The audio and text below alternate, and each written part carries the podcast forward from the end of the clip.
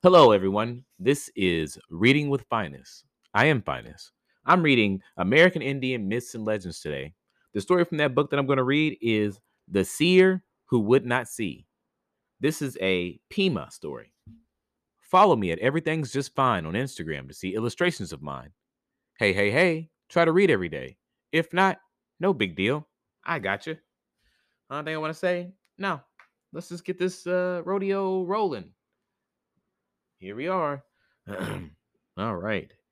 Earthmaker took some clay in his hands, mixed it with his own sweat, and formed it into two figures, a man and a woman.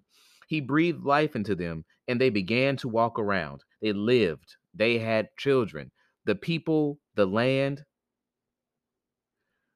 they built villages at a time when there were already numbers of people vi- living. Earthmaker's son dwelled in the valley of Gila River. Near him lived a famous seer who could foretell the future. One night, while the seer slept, someone came to speak to him, making a great noise at his door. The seer woke up and looked out. Silhouetted against the night, against the light of the moon, was a big bird standing in the doorway.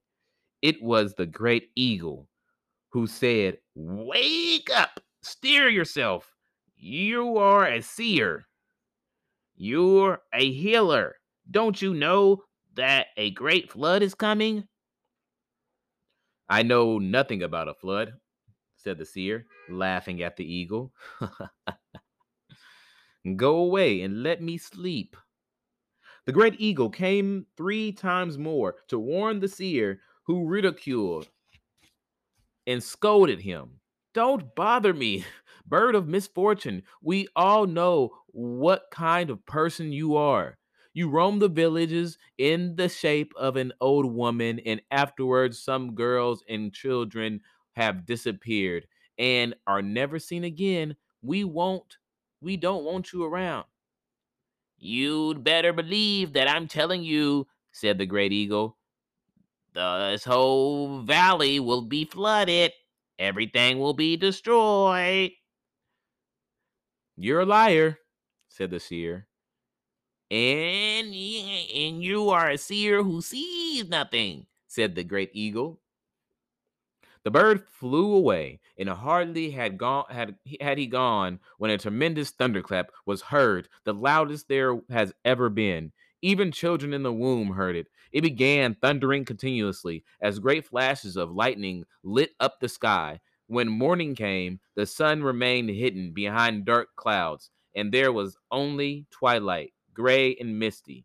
Then the earth trembled, and there was a great wo- roar of something immense moving. The people saw a sheer green wall advancing toward them, filling the valley from one side to the other. At first, they did not know what it was, and then they realized that it was a wall of green water, destroying everything in its path. It came like a huge beast, a green monster rushing upon their, them, foaming, hissing, a cloud of spray. It engulfed the seer, seer's house and carried it away with the seer, who was never seen again. Then the water fell upon the villages, sweeping away homes, people, fields, and trees. The flood swept the valley clean as clean as with a broom. Then it rushed on beyond the valley to wreak havoc elsewhere. When the next day dawned, there was nothing alive except Szeukha, Earthmaker's son, floating on a lump pine resin. The waters abated a little, and his strange craft bumped into a mountain above the salt river. He stepped ashore and lived for a while in a cave on that mountain. The cave is still there, and so are some of the tools and weapons that Earthmaker's son used. Now Szeukha was going up to fight the great eagle. He was furious that this bird, who had thought he uh he thought had caused the great flood, took wood from different kinds of trees and made a ladder. He leaned it against the cliff atop which the great eagle had his home, and the ladder reached into the clouds.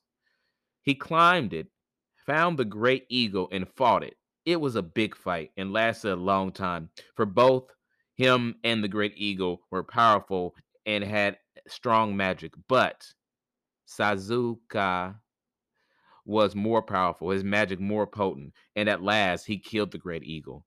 Looking around, he saw the corpse and bones of all the people the great eagle had abducted and killed. He brought them all back to life, fed and clothed them, and told them to spread out and re-people the land.